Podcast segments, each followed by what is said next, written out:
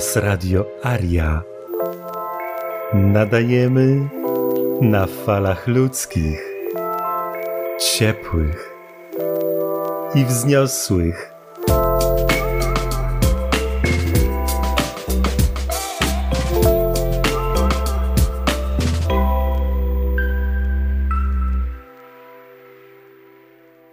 Rozdział dwunasty. Mordercy na Wileńszczyźnie 1941-1944 Święty z Montepolle i święty z Lokustu zjedliście jaszczurki i zbawili wzgórza, obmywali pokryte strupem ciała trędowatych. To było wasze stulecie na tej ziemi, wiek, kiedy wystarczała biel i nieskazitelność. Jean de Bocher, poeta belgijski od 1941 roku na ziemiach okupowanych przez Niemców i Żydobolszewię powstają liczne bandy żydowskie, żyjące z rabunku mienia ludności cywilnej. Mordują opornych, palą całe wsie i pojedyncze zabudowania. Z każdym następnym rokiem okupacji niemieckiej krzepną, nabierają siły w miarę zbliżania się frontu sowieckiego. Ich dziełem były szczególnie bestialskie morderstwa na wschodnich i wschodnio-północnych terenach późniejszej PRL. Ich matecznikiem były zwłaszcza obrzeża Puszczy Rudnickiej. Dnia 8 maja 1943 roku żydowskie bandy tzw. Tak partyzantów wymordowały 128 mieszkańców osady na Liboki. Zbrodni dokonała banda żydowskich partyzantów pod wodzą Tuwi, Bielskiego i Szolema Zorina. Osadę otoczyli z trzech stron o świcie. Oto relacja ocalałego Wacława Nowickiego w książce Żywe Echa, wydanej Warszawa 1993. Godzina piąta rano, 8 maja 1943 roku. Długa seria z KM-u rozpruła poniżej okien frontową ścianę naszego domu. Stojącą pod nią kanapę przeleciała przez pokój i ugrzęzła w przeciwległej ścianie zaledwie kilka centymetrów nad naszymi głowami. Mama dopadła okna. Wieś płonie, krzyczy. O godzinie siódmej jęki ucichły. Zewsząd wiało grozą śmierci i zniszczenia. Ocaleni z pogromu mogli teraz zobaczyć tragedię swojego miasteczka i dokonanego w nim ludobójstwa. Wielu zbudzonych nagłą strzelaniną i jękiem sąsiadów wylatywało na podwórko. Tych rozstrzeliwano z dziećmi pod ścianami chat. Jedni i drudzy wraz z domostwem obracali się w popiół. Daleko słychać było ryk bydła i rżenie zagrabionych koni. Podczas dantejskiego pogrzebu trudno było zidentyfikować pozostałe czasem tylko kończyny dzieci, rodziców, dziadków z rodu Karniewiczów, Łojków, Chmarów i wielu innych. Mordowali swoich sąsiadów żydowscy mieszkańcy na Libok. Partyzanci polscy relacjonowali. Cytat. Zaczęły się masowe rabunki wsi. I to nie było raz czy dwa, ale jedni wychodzili, drudzy wchodzili Miejscowi zaczęli walczyć o chleb. Organizowali polsko-białoruską samą obronę. My ją wspieraliśmy. Sowieci likwidowali. Wykańczali wioski Derewno, Rubieszewice, Starynki, Michałowo. W Nalibokach wyrżnęli 127 ludzi z samoobrony. Wszyscy mówili, że Naliboki zrobił Bielski. Grupy rabusiów, którzy brali od kogo popadnie. Jedzenie, dziecięce ubranie, pościel, łyżki, widelce kosztowności. Nawet żydowski tak zwany partyzant wspomniał szczerze. Cytat.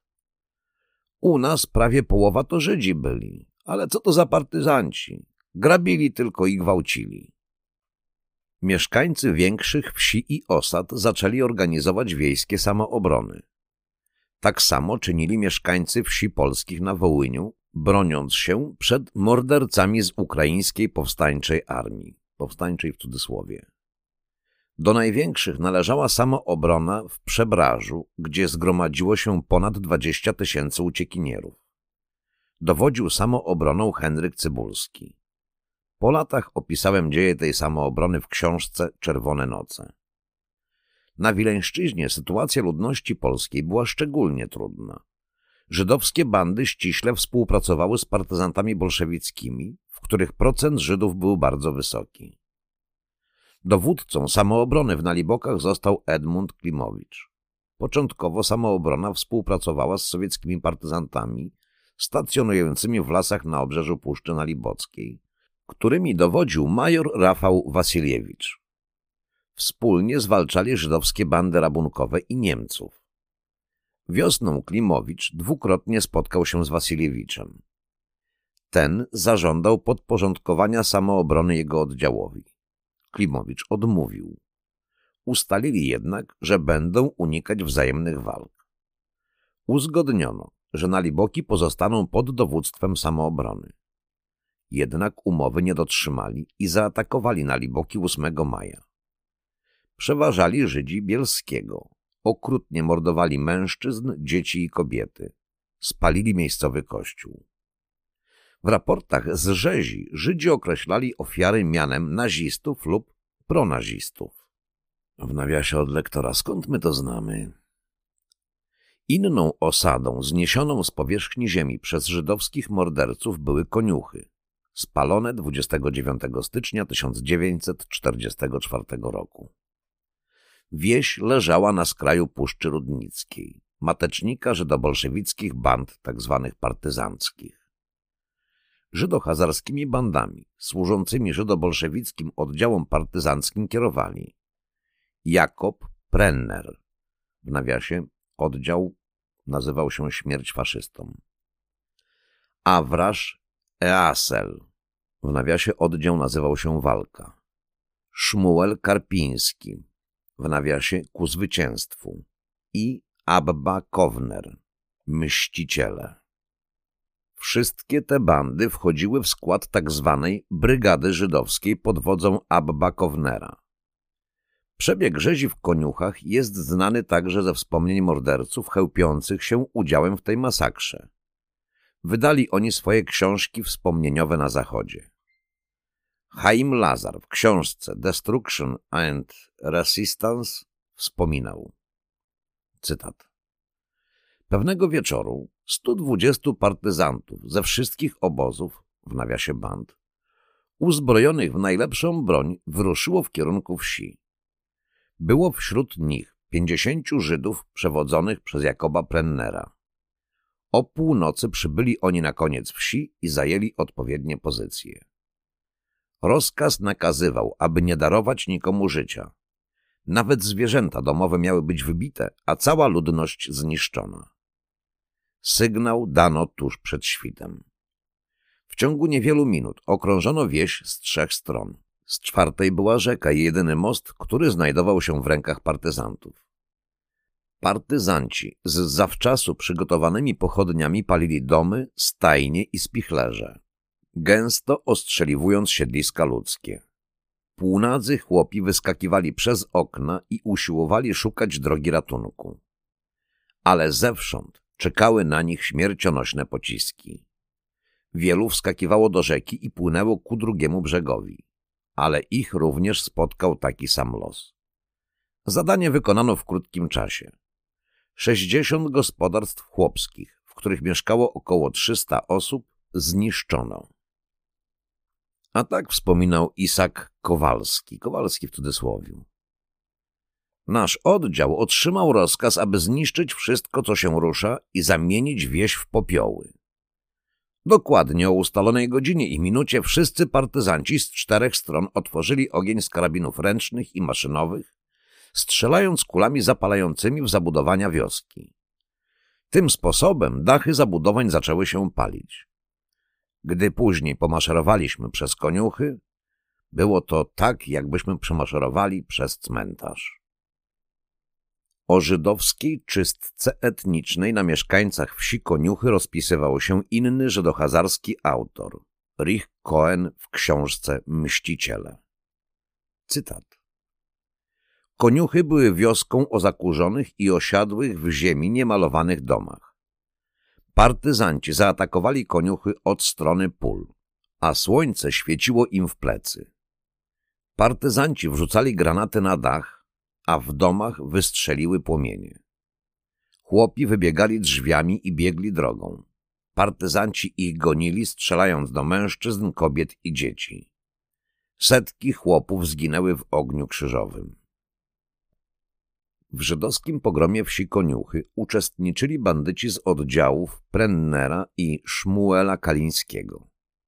Jeden z nich, Salman Wyłożny, członek bandy Prennera, stwierdził dumnie, cytat, Cała wieś została puszczona z dymem, a mieszkańcy wymordowani. Tak pisał niejaki J. Gołot. Cytat. Losy Żydów ostrołęckich w czasie II wojny światowej w Biuletynie Żydowskiego Instytutu Historycznego nr 187, wydanie 1998, strona 32. Gołot powoływał się na relację Z wyłożnego. Wśród zamordowanych reakcjonistów, reakcjonistów w cudzysłowie, była innymi półtoraroczna reakcjonistka N. Molisówna, czteroletnia reakcjonistka Marysia Tubisówna. Wśród wymordowanych reakcjonistów znalazły się całe dwupokoleniowe rodziny, na przykład ośmioletni reakcjonista Zygmuś Bandlewicz, dziewięcioletni reakcjonista Miecio Bandlewicz, Stanisław Bandlewicz, lat 45, Józef Bandlewicz, lat 54, Stanisław Bandlewicz, lat 48. Naoczny ocalały świadek, kilkunastoletni reakcjonista Edward Tubin wspominał. Cytat. Nie było różnicy, kogo złapali, to wszystkich bili. Nawet kobieta jedna uciekła ku cmentarzowi. To nie strzelali, ale kamieniem zabili. Kamieniem w głowę. Jak mamę zabili, to może z osiem kul po piersiach puścili. Wojtkiewicza żona była w ciąży i chłopak był. Nie miał nawet dwa latka. Zabili ją, a chłopak został żywy. Przynieśli słomę, na nią rzucili, zapalili. Temu chłopaczkowi nogi poopalało, paluszki jemu odpadły. Przeżył pod tą matką. Jak zapalili, to tylko nogi mu się spaliły.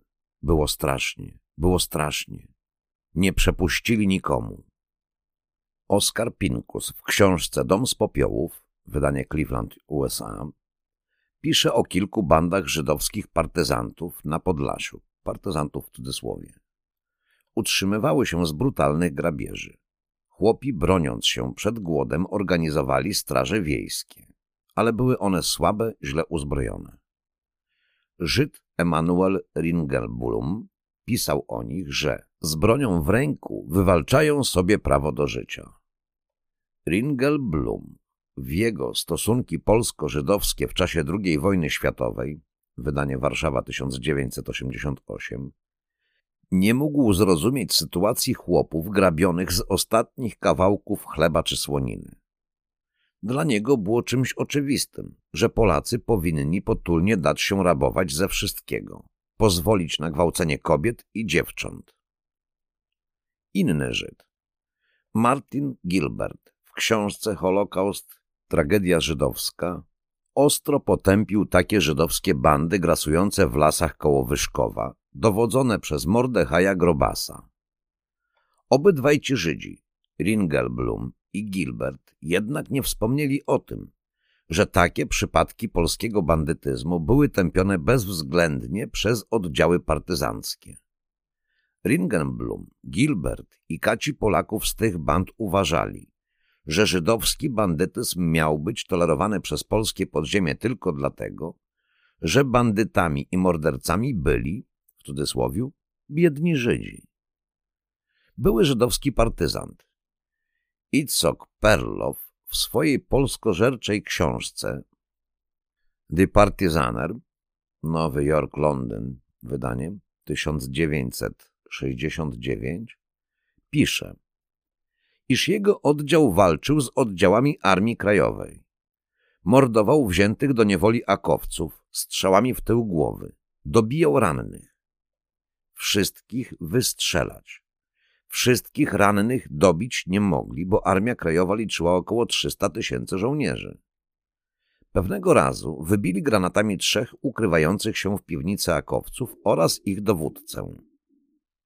Mamy więc dowód na to, że oni nie walczyli z Niemcami, tylko z Armią Krajową i bezbronnymi Polakami, na dowód czego Perlow przechwala się także paleniem wiosek.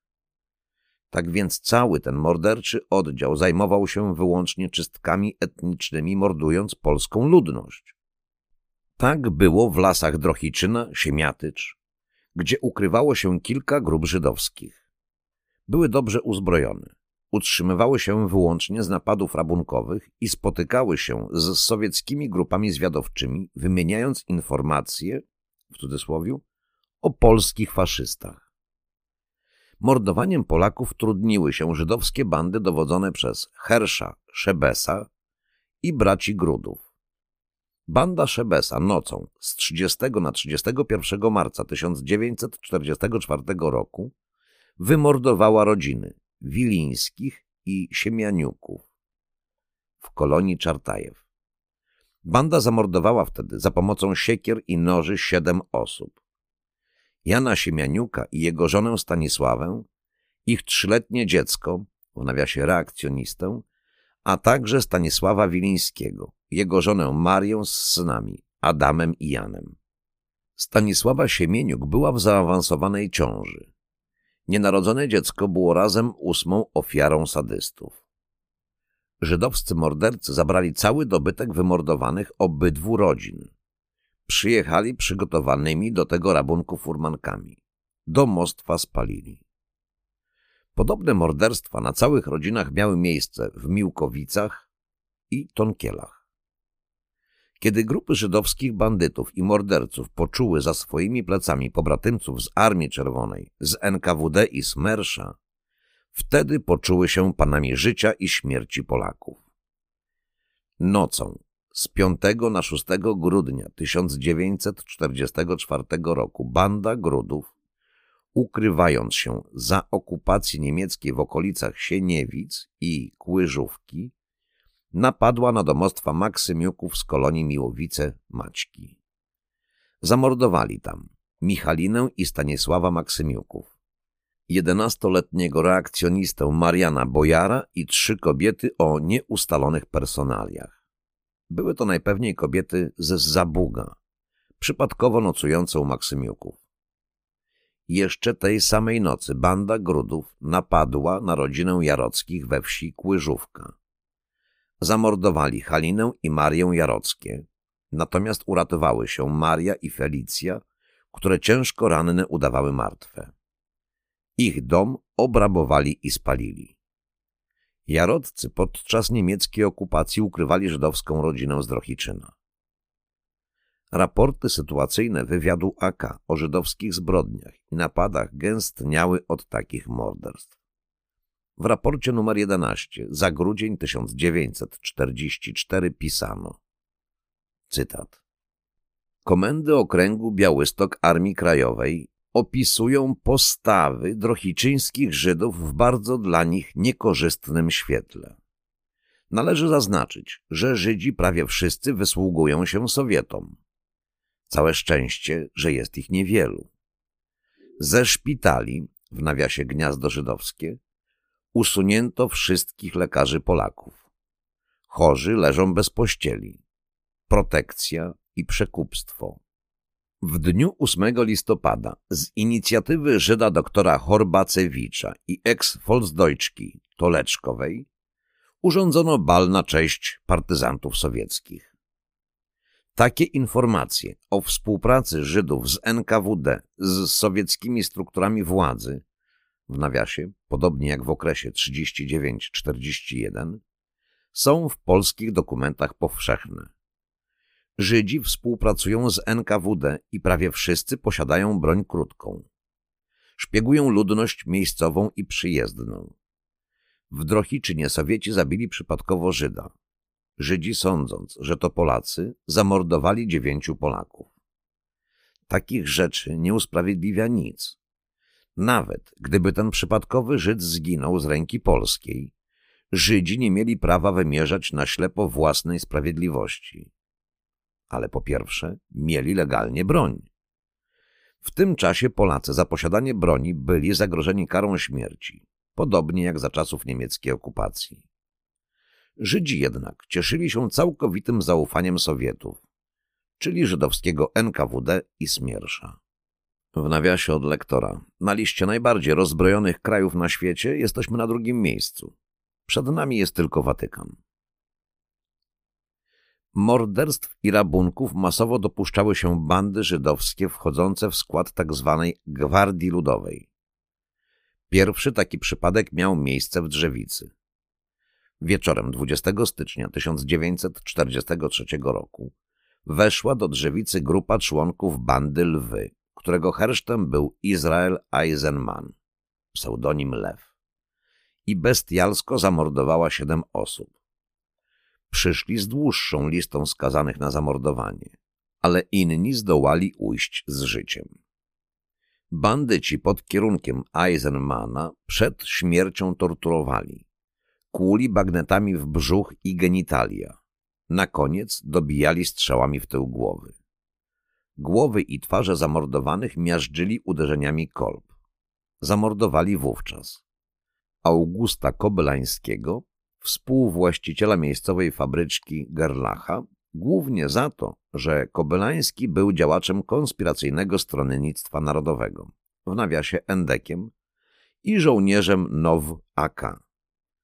Aptekarza Stanisława Maksymiuka, żołnierza Narodowych Sił Zbrojnych.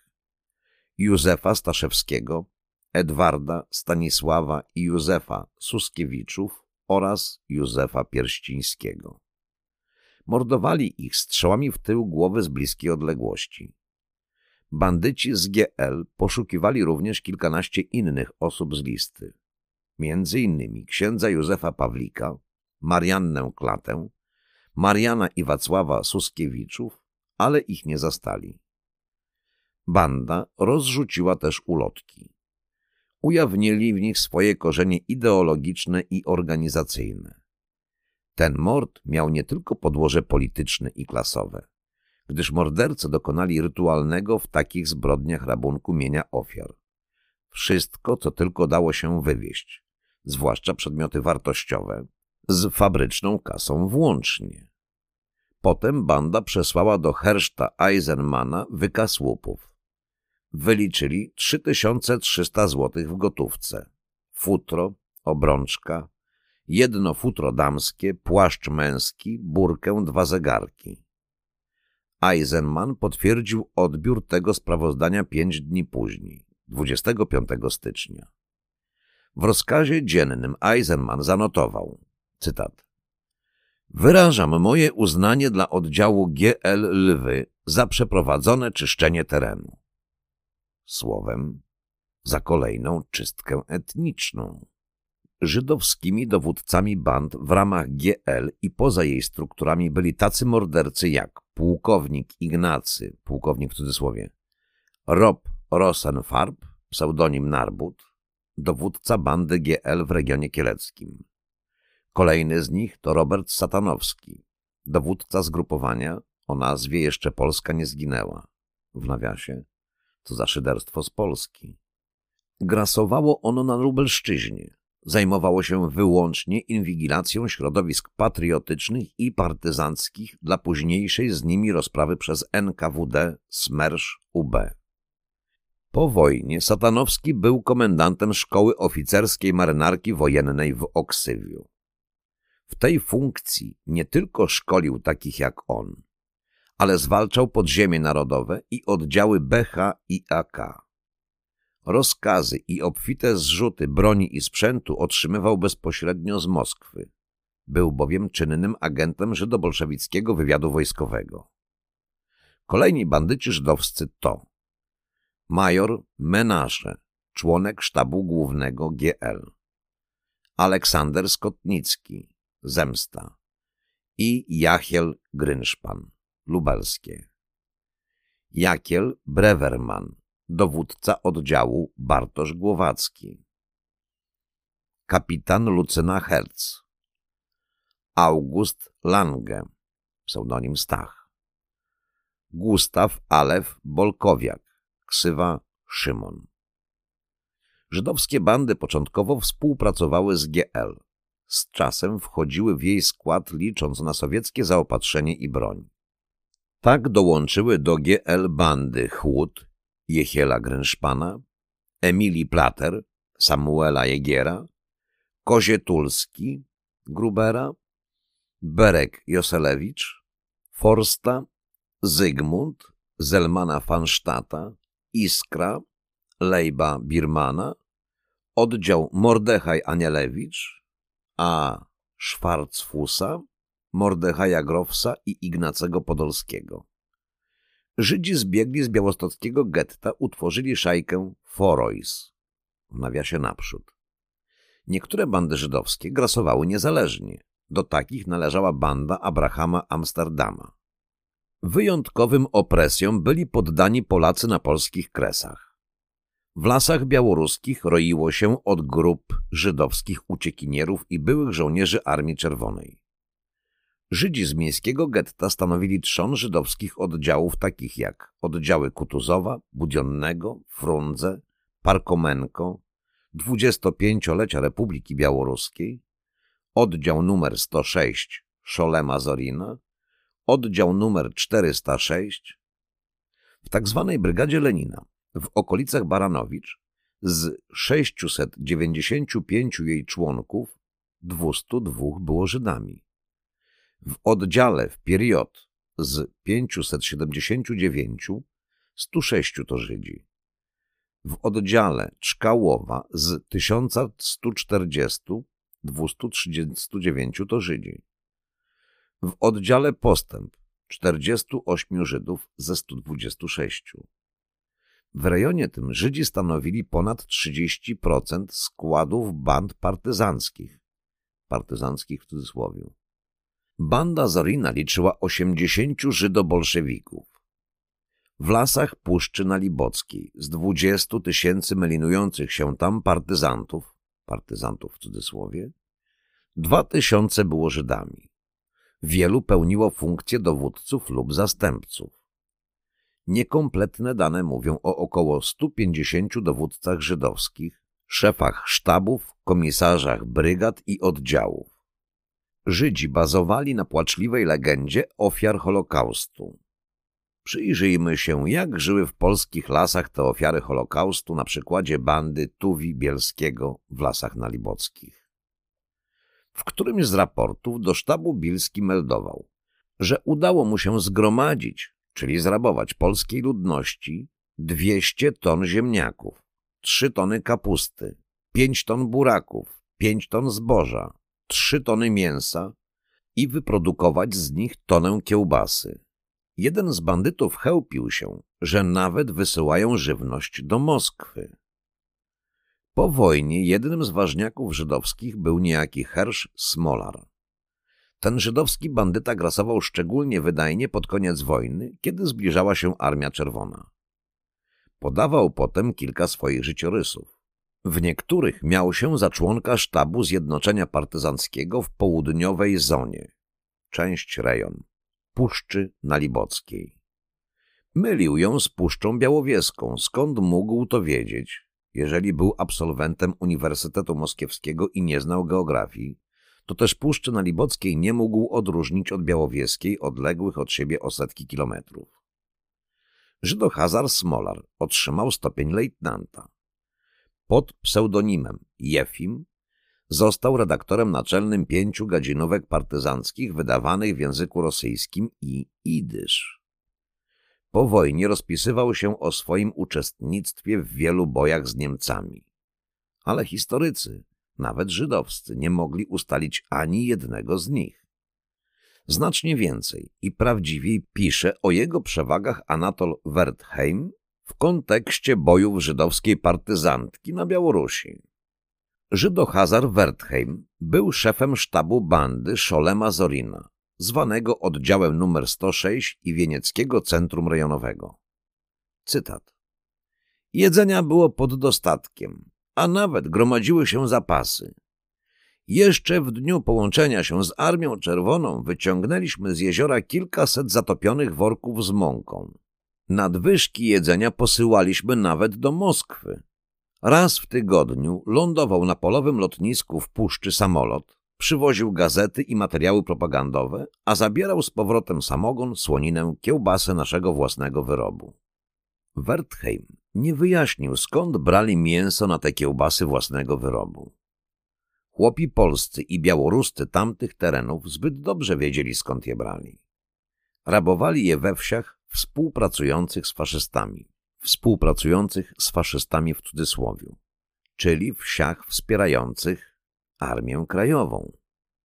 Dalej Wertheim wali szczerze. Cytat.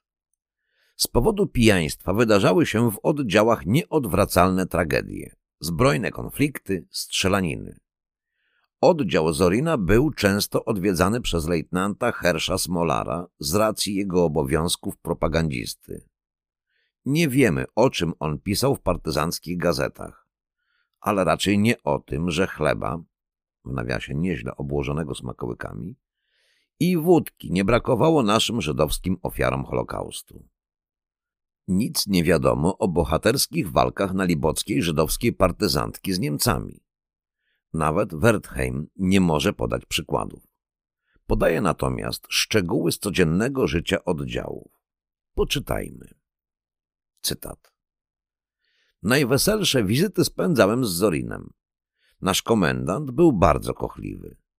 Za moich czasów miał już drugą czy trzecią żonę w oddziale, ale uważał, że to wcale nie dosyć. Codziennie rano zasiadał do stołu w towarzystwie aktualnej żony Gieni.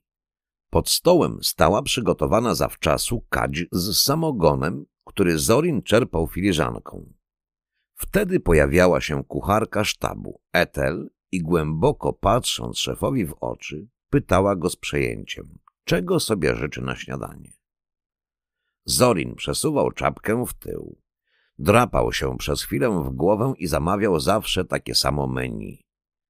Twarożek ze śmietaną na zakąskę, kawałeczek śledzia i kiełbasę naszego własnego wyrobu.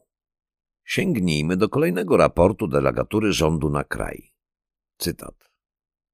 Na terenie Nowogródczyzny Niemcy panują tylko nad ważniejszymi ośrodkami, węzłami kolejowymi, liniami kolejowymi biegnącymi ku wschodowi.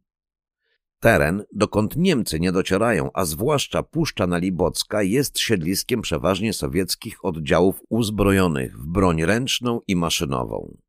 Najbardziej dają się we znaki, zwłaszcza w odniesieniu do ludności polskiej, tak zwane oddziały rodzinne w nawiasie Siemiejnyje, składające się wyłącznie z Żydów i Żydówek w sile dwóch batalionów. Wertheim wraca do wczasów u Zorina. Zorin po śniadaniu, jeśli był w dobrym humorze i nie miał akurat nic lepszego do roboty, wzywał mnie do siebie i proponował. — No, dawaj, naczelnik sztaba, pojedziom, żenica. Na Orzenek jechaliśmy zazwyczaj do jakiejś odległej wsi, gdzie Zorin miał z góry upatrzoną dziewuchę. Zajeżdżamy z fasonem, pod eskortą przynajmniej trzydziestu konnych. Nasz wataszka zwracał się wprost do ojca wybranki, oznajmiając mu, że właśnie ma zamiar ożenić się z jego córką. Partyzantom w ogóle trudno było odmówić. A co dopiero takiemu komendantowi jak Zorin? Dla większego efektu wyciągał z kieszeni skórzany woreczek, wysypywał z niego świnki, czyli złote carskie ruble, i bawił się nimi niby od niechcenia, dając do zrozumienia, że nie tylko z niego potężny komendant, ale też nie byle jaki bogacz. Ślub ciągnął się przez dwa, trzy dni, aż Zorin zdecydował, że pora wracać do oddziału Igieni, przynajmniej do czasu następnego orzenku. Hersz Smolar za działalność w żydohazarskiej partyzantce otrzymał po wojnie liczne odznaczenia.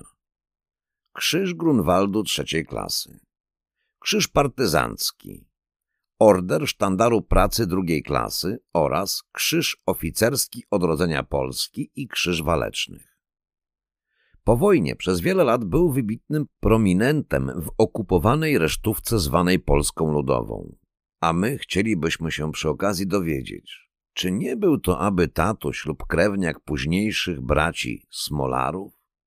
Ważnych lodołamaczy komunizmu po marcu 68? potem członków Fundacji Batorego? Wileńszczyzna stała się odwetowym tyglem kilku nacji przeciwko Żydom.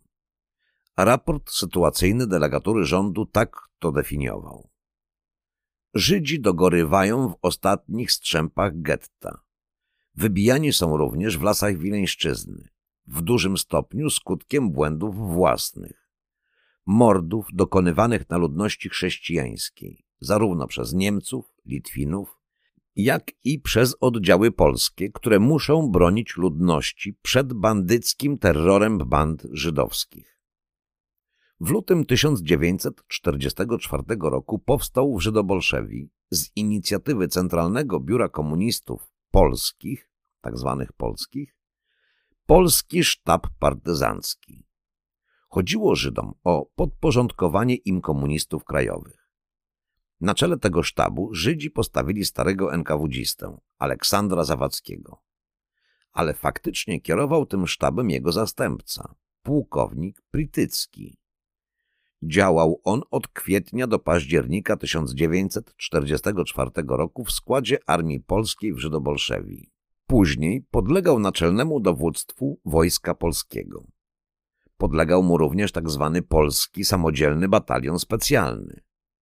Prekursor i zalążek zbrodniczego korpusu bezpieczeństwa wewnętrznego. Podporządkowane były owemu Pritickiemu środki łączności, zaopatrzenie oraz jednostki partyzanckie operujące jeszcze na obszarze okupacji niemieckiej, do tego czasu podległe dowództwu sowieckiej partyzantki. Tenże w cudzysłowie polski, samodzielny batalion specjalny składał się z szumowin kilku narodowości, ale kadra kierownicza to niemal wyłącznie Żydzi. Dowódcą polskiego samodzielnego batalionu specjalnego był Żyd H. Toruńczyk w nawiasie pytanie z Torunia, a jego zastępcami Puertas, Rubinstein, Kratko, późniejszy wybitny bandzior z UB oraz Lejman, Józef Krakowski, w nawiasie z Krakowa i Zygmunt Gutman. W składzie PSBS znajdowali się głównie żydowscy działacze i dywersanci przeciwko II Rzeczpospolitej z byłej KPP, KPZU, KPZB. Głównym, jeśli nie jedynym zadaniem PSBS była fizyczna likwidacja polskiego podziemia narodowego na ziemiach szybko zajmowanych przez Armię Czerwoną. Batalion rozpoczął tę zbrodniczą działalność w lipcu 1944 roku, potem został przerzucony dalej na wschód i podporządkowany resortowi bezpieki. Polski Sztab Partyzancki, polski w cudzysłowie, szkolił i przerzucał na tereny jeszcze okupowane przez Niemców grupy rozpoznawczo-dywersyjne. W połowie 1944 roku brygady partyzanckie PSZP w sile około 2000 ludzi, innymi brygada Grunwald dowodzona przez ciemniaka z Rybczewic koło Piask, Józefa Sobiesiaka pseudonim Max, walczyły na Lubelszczyźnie, potem na Kieleczczyźnie. Oddziały te były podporządkowane wyłącznie żydobolszewikom z Centralnego Komitetu Patriotów Polskich, przeznaczone do fizycznego zwalczania aktualnego i późniejszego oporu. Nie tylko niepodległościowego, ale także komunistycznego, gdyby przypadkiem tubylcy zaczęli przejawiać nacjonalistyczne odchylenia. Pod tytuł rozdziału 12. Na dzień dobry wystrzelać antysemitów.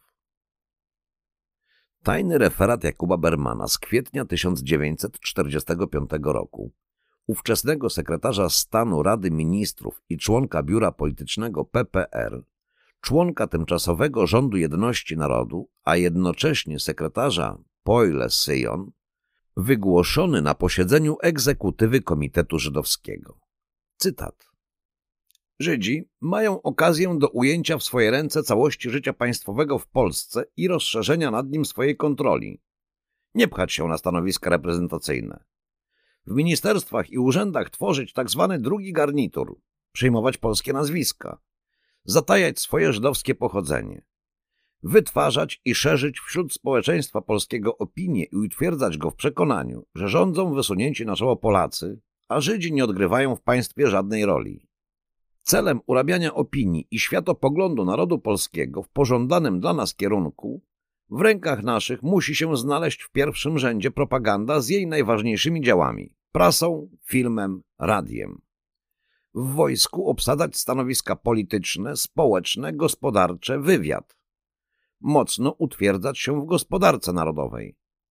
W ministerstwach na plan pierwszy przy obsadzaniu ich Żydami wysuwać należy Ministerstwo Spraw Zagranicznych, Skarbu, Przemysłu, Handlu Zagranicznego, Sprawiedliwości. Z instytucji centralnych centrale handlowe, spółdzielczość. W ramach inicjatywy prywatnej utrzymać w okresie przejściowym silną pozycję w dziedzinie handlu. W partii zastosować podobną metodę. Siedzieć za plecami Polaków, lecz wszystkim kierować. Osiedlenie się Żydów powinno być przeprowadzone z pewnym planem i korzyścią dla społeczeństwa żydowskiego. Moim zdaniem należy osiadać w większych skupiskach jak Warszawa, Kraków, w centrum życia gospodarczego i handlowego. Katowice, Wrocław, Szczecin, Gdańsk, Gdynia, Łódź, Bielsko. Należy również tworzyć typowe ośrodki żydowskie przemysłowe i rolnicze, głównie na ziemiach odzyskanych, nie poprzestając na Wałbrzychu i Rychbachu, obecnie Dzierżoniów. W tych ośrodkach możemy przystosowywać przyszłe kadry nasze w tych zawodach, z którymi byliśmy słabo obeznani, uznać antysemityzm za zdradę główną i tępić go na każdym kroku. Jeśli stwierdzi się, że jakiś Polak jest antysemitą, natychmiast go zlikwidować przy pomocy władz bezpieczeństwa lub bojówek PPR, nie wyjaśniając organom wykonawczym sedna sprawy. Żydzi muszą pracować dla swego zwycięstwa, pracując jednocześnie nad zwycięstwem i gruntowaniem komunizmu w świecie, bo tylko wtedy i przy takim ustroju naród żydowski osiągnie najwyższą pomyślność i zabezpieczy sobie najsilniejszą pozycję. Są niewielkie widoki na to, by doszło do wojny. Jeśli Ameryka zacznie się szybko socjalizować, to tą drogą mniejszych lub większych wstrząsów wewnętrznych i tam musi zapanować komunizm. Wtedy reakcja żydowska, która dziś trzyma z reakcją międzynarodową, zdradzi ją i uzna, że rację mieli Żydzi stojący po drugiej stronie barykady. Podobny przypadek współdziałania Żydów całego świata, wyznających dwie różne koncepcje ustrojowe, komunizm i kapitalizm, zaistniał w ostatniej wojnie. Dwa największe mocarstwa światowe, całkowicie kontrolowane przez Żydów i będące pod ich wielkim wpływem, podały sobie ręce. Trud Żydów pracujących wokół Roosevelta doprowadził do tego, że USA wspólnie z ZSRR wystąpiły zbrojnie do walki przeciwko Europie Środkowej, gdzie była kolebka nowej idei, opartej na nienawiści do Żydów. Zrobili to Żydzi, gdyż wiedzieli, że w przypadku zwycięstwa osi, a głównie hitlerowskich Niemiec, które doskonale przejrzały plany polityki żydowskiej, niebezpieczeństwo rasizmu stanie się w USA faktem dokonanym i Żydzi znikną z powierzchni świata. Dlatego też Żydzi sowieccy poświęcili dla tego celu krew narodu rosyjskiego, a Żydzi amerykańscy zaangażowali swoje kapitały. Należy liczyć się z dalszym napływem Żydów do Polski, ponieważ na terenie Rosji jest jeszcze dużo Żydów. Przed wkroczeniem Niemców w poszczególnych miastach ZSRR było kilka skupisk Żydów polskich.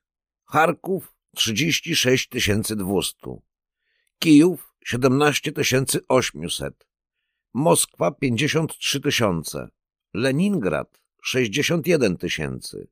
W zachodnich republikach 184 730. Tu mamy odnośnik i czytamy.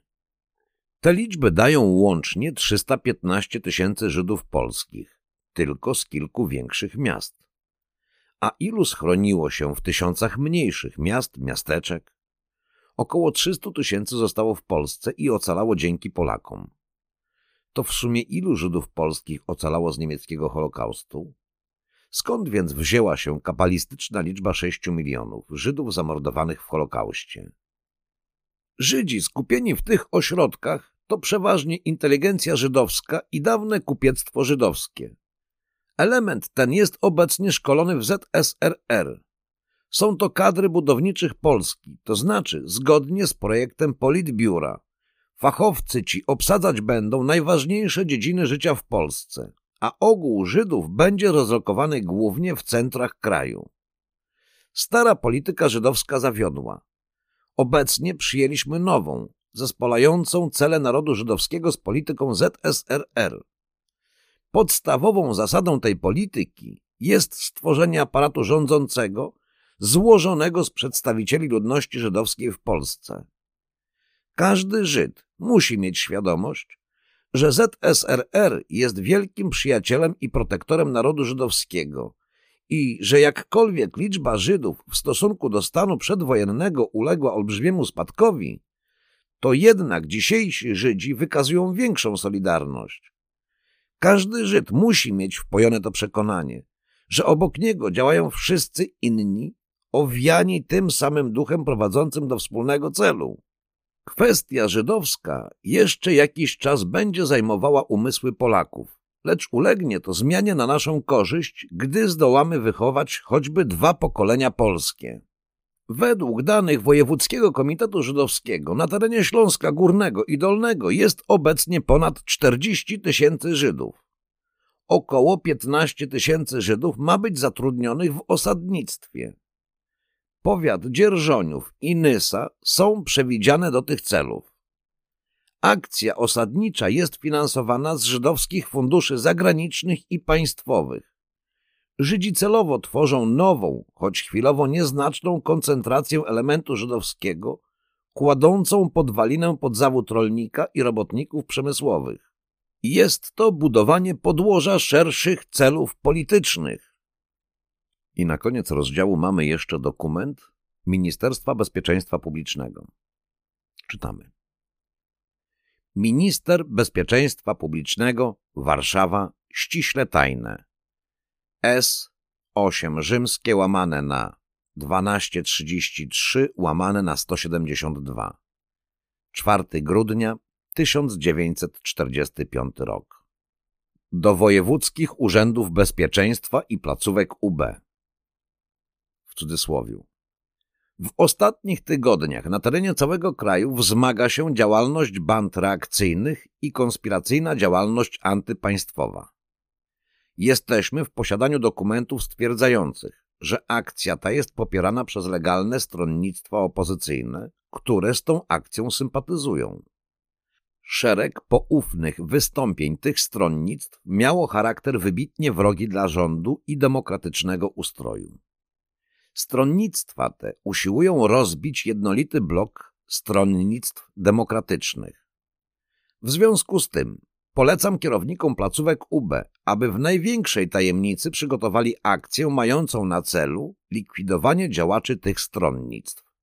Przy czym musi być ona upozorowana, jakoby robiły to bandy reakcyjne. Do akcji tej wskazane jest użyć specjalnych bojówek stworzonych latem ubiegłego roku. Akcji tej ma towarzyszyć kampania prasowa skierowana przeciwko bandom terrorystycznym, na które spadnie odpowiedzialność za te czyny. Szczegóły wykonania powierza się kierownikom placówek UB pod surową karną odpowiedzialnością osobistą. Podpisano Radkiewicz. Koniec rozdziału. Rozdział trzynasty jest zatytułowany Jak nie kulą, to pogromem.